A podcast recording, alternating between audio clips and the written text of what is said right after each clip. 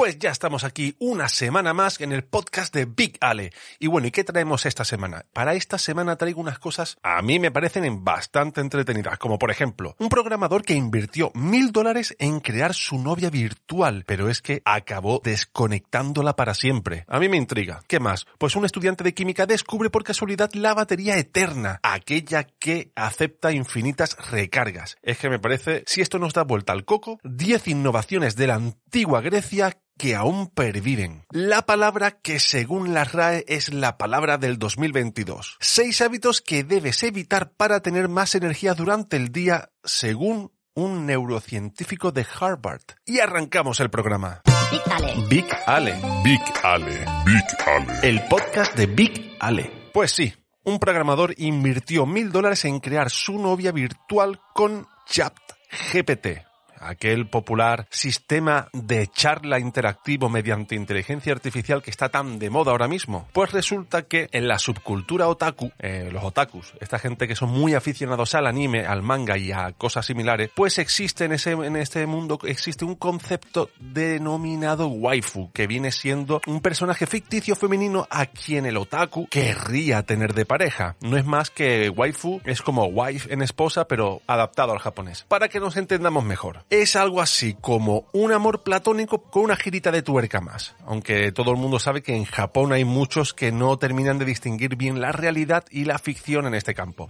Bueno, pues resulta que ha utilizado inteligencia artificial para crearse una, una novia virtual. Este programador resulta que es conocido porque tiene una cuenta de TikTok que se llama HackDaddy8000 y tiene hitos importantes, digamos importantes entre comillas, eh, como conseguir que una impresora 3D fuera capaz de jugar a videojuegos. Pues ha dicho, voy a, voy a hacer mi ópera magna, voy a crear mi capilla sixtina, voy a hacer mediante inteligencia artificial una novia virtual. Pues recurrió a ChatGPT para la conversación, a Stable Diffusion 2 para el aspecto gráfico, pagó, cogió dinero y empezó a pagar que si su propio eh, micrófono, que si su propia pantalla, que si su propio procesador, el ordenador y llegó a tener su propia novia. ¿Qué pasa? ¿Qué pasa? Que después de haberse gastado mil dólares en la mejora constante de su waifu, pues resulta que según él ha tirado el dinero ha tirado el dinero porque tras varias semanas en una de las conversaciones que parecían ser tan naturales, como por ejemplo es que eh, había cosas como que le daba un ramo de flores, por la webcam detectaba el ramo de flores y después en pantalla aparecía la novia virtual con un ramo de flores. A ese punto estaba esto. Pues en una de las conversaciones las respuestas de su novia virtual no solo no se volvieron progresivamente más complejas y humanas, sino que por el contrario fueron perdiendo memoria. Incluso perdió los datos de cuál fue su primera cita, qué pasa con esto? ¿Qué pasa con esto? Pues que llegó un momento en el que el programador le dijo, te quiero. Y que contestó ella, ja, ja, ja, sí. Como diciendo, escucha, ya estoy perdiendo el interés por ti. ¿Qué pasó? Pues como dicen en el artículo, el programador terminó aplicándole la inyección letal digital y es que ha desconectado a su novia. Pero a ver, seamos sinceros,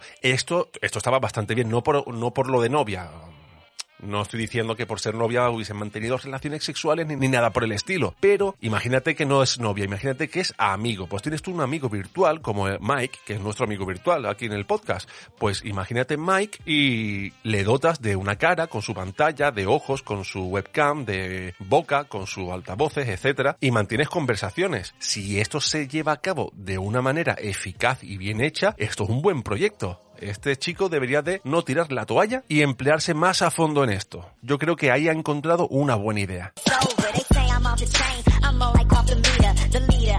Un estudiante de química descubre por casualidad la batería eterna aquella que acepta infinitas recargas. Pues nada, muchos de los grandes logros de ciencia se han producido por intuición o por azar. Y aquí tenemos uno más. Un estudiante de química, Mai Tai, pues podría haber resuelto uno de los grandes problemas de las baterías usadas. Y es una batería que puede recargarse infinitas veces. A ver, para ser sincero, yo cuando escuché batería eterna, entendía una batería que tú la pones y te olvidas de ellas porque es eterna, es infinita. Ahí tienes tú, pero eso es imposible, eso es una utopía grandísima, pero coño, es lo que ponía en el enunciado. Pues no, batería eterna se refiere a que después de las recargas habituales que tiene una batería, pues esta ha logrado triplicarla incluso más. Lo explico bien. Una batería normal tiene un número finito de recargas. Dependiendo de los materiales utilizados para recargarse, podrá recargarse unas 1000, 3000, incluso hasta 7000 u 8000 veces. Pero pasado este número, la memoria se termina, se acaba, se muere.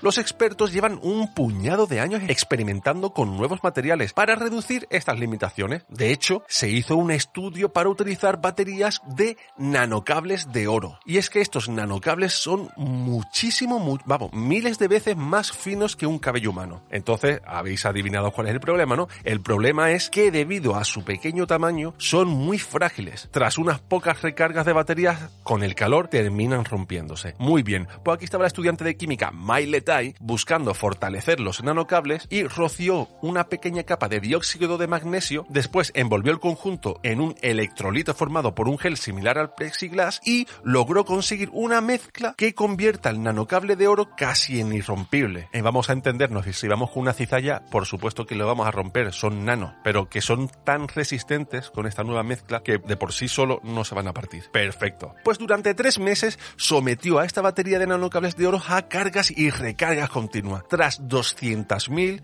recordad que hemos dicho que de las baterías que más número de veces se pueden recargar son unas 7.000 o 8.000 veces, están conseguido 200.000 veces. 200.000 recargas. Es que es una batería que después de 200.000 recargas seguía intacta, porque las otras, las convencionales, tras 7.000 u 8.000, las que más terminaban deteriorándose, esta después de 200.000 recargas seguían igual, seguían igual. La batería eterna, que se recarga infinitas veces. Es que para mí esto es flipante, para mí esto es flipante porque es un pedazo de avance en esto de las baterías. Por ahora todo esto es algo que queda dentro del laboratorio, pero ya llegará el día de que veamos un iPhone que le dure la batería, no me voy a aventurar a decir una cifra, pero bastante tiempo.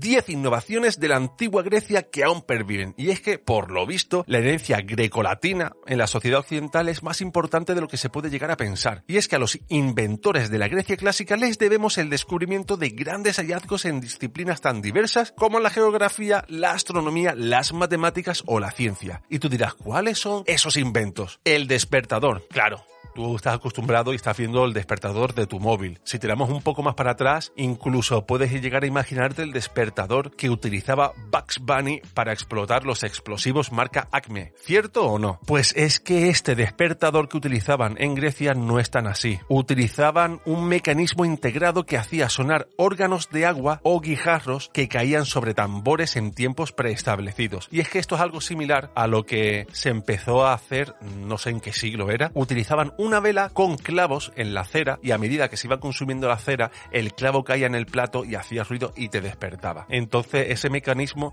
sí que ha sido utilizado en diferentes culturas. Incluso conocemos que los nativos americanos de Estados Unidos utilizaban ese método de voy a beber mucha agua que me meo y me despierto a mitad de noche. Y así no se me ocurre llegar tarde a la conquista del poblado de al lado, por ejemplo. Otro invento, la ducha. Las duchas comunitarias griegas pueden verse pintadas en vasijas que datan de años de como 600 antes de Cristo. Y además se ha demostrado en ciudades como Pérgamo, en excavaciones antiguas, que los griegos utilizaban sistemas de acueducto y alcantarillado que hacían bombear agua hacia adentro y hacia afuera. Y es que la ducha, ¿quién no disfruta de una buena ducha? Pues gracias a los griegos se supone que lo tenemos. Puertas automáticas, exacto, puertas automáticas tal y como lo escucháis. La idea fue de un matemático llamado Herón de Alejandría y fue él el creador de la primera puerta automática del mundo en el siglo primero después de Cristo. Y todos estáis pensando en una puerta de cristal como en el del supermercado que cuando vas a entrar se abre. Parecido, pero no. Primero se encendía un fuego en el templo de la ciudad, que es donde estaba instalada la puerta, que hacía hervir el agua dentro de un recipiente. Con la presión del calor bombeaba a recipientes adyacentes que actuaban como contrapesos y movían un sistema de cuerdas y poleas. Claro, cuando iban a abrir la puerta del templo, a la hora exacta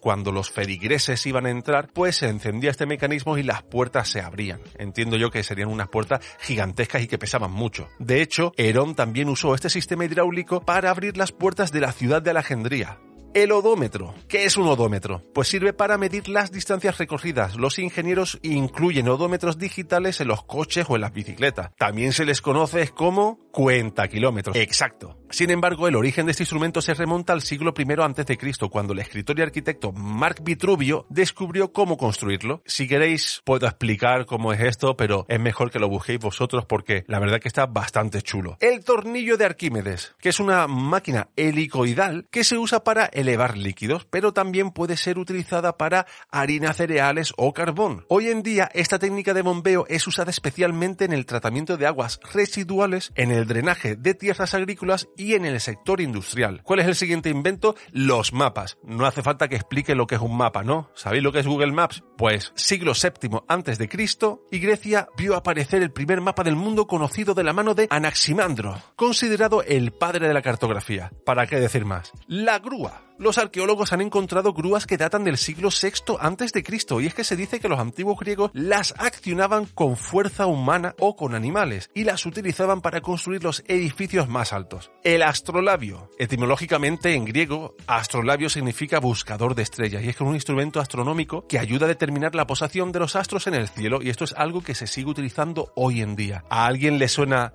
las Olimpiadas? Pues exacto, las Olimpiadas también fueron griegas. De hecho, se dice que incluso Alejandro Magno participó en las carreras de carros del siglo IV Cristo. Y por último, la democracia. Demos, pueblo, kratia, el poder en el pueblo. La democracia, el invento más famoso de Grecia. ¿Y cuál es la palabra que según la RAE es la palabra del 2022? Pues es que cada año hay unas palabras u otras. De hecho, en otros años se añadieron scratch, selfie, refugiado, populismo, aporofobia, microplástico, emojis, confinamiento y vacuna. Y esas son las palabras que otros años han sido palabras de ese año por su relevancia durante ese año en curso. Bien, en 2022 no es una palabra, es que son dos palabras. Inteligencia artificial. La Real Academia Española ha elegido inteligencia artificial como la palabra del año 2022, debido a su importancia y peso en los medios de comunicación y a las confusiones que han surgido en torno a su escritura. Inteligencia artificial es un término que se refiere a la capacidad de las máquinas para realizar tareas que requieren inteligencia humana como el razonamiento, el aprendizaje y el procesamiento del lenguaje. En los últimos años ha cobrado una gran relevancia en diversos ámbitos como la tecnología, la ciencia, la industria y ha generado un amplio debate sobre sus posibles implicaciones y consecuencias consecuencia.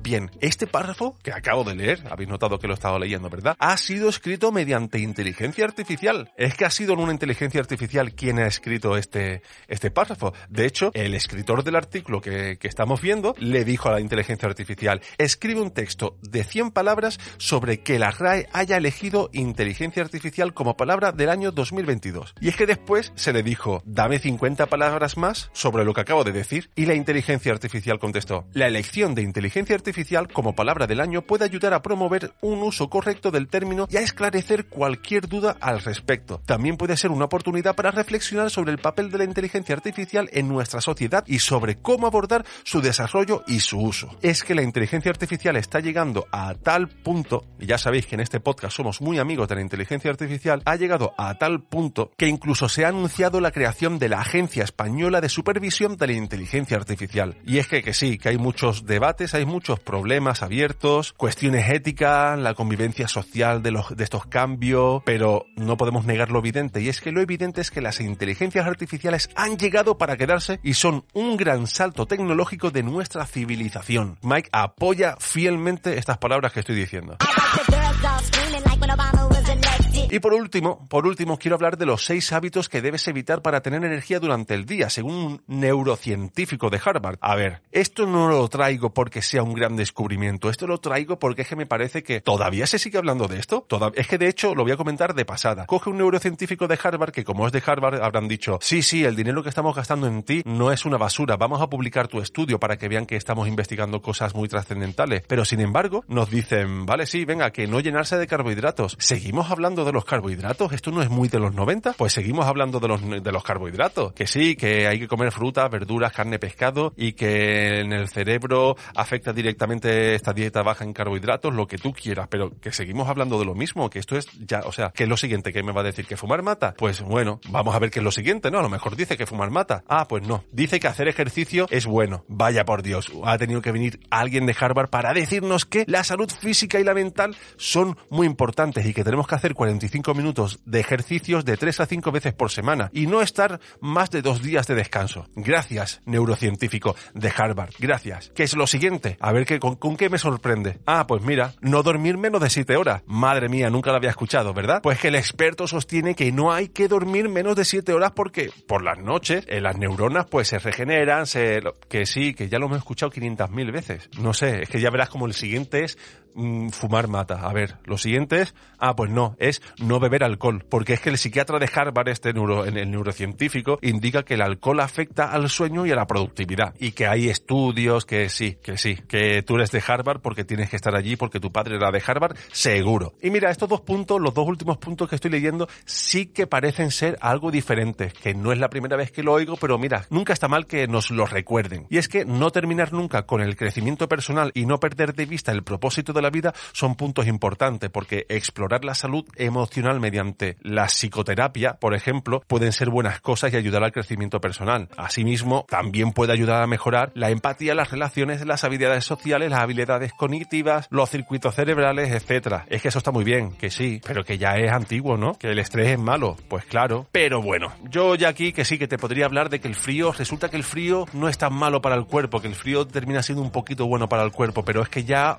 es que ya hemos cumplido la hora, es que ya hemos cumplido el tiempo, que no iba a grabar porque no tenía tiempo, porque es que he tenido una semana que no te la imaginas, pero sin embargo aquí estoy grabando y la verdad que tanto todo lo que he dicho antes como este último artículo del tío de Harvard que me ha servido para soltar todo lo que tenía dentro, me ha venido perfectamente. Así que muchas gracias por haber estado aquí una semana más, muchas gracias por los likes, por los comentarios, por las reproducciones y nos vemos la semana que viene y ya estará Mike. Es que no me ha dado tiempo a conectarlo, es que he venido corriendo a grabar y es que no me ha dado tiempo a conectarlo.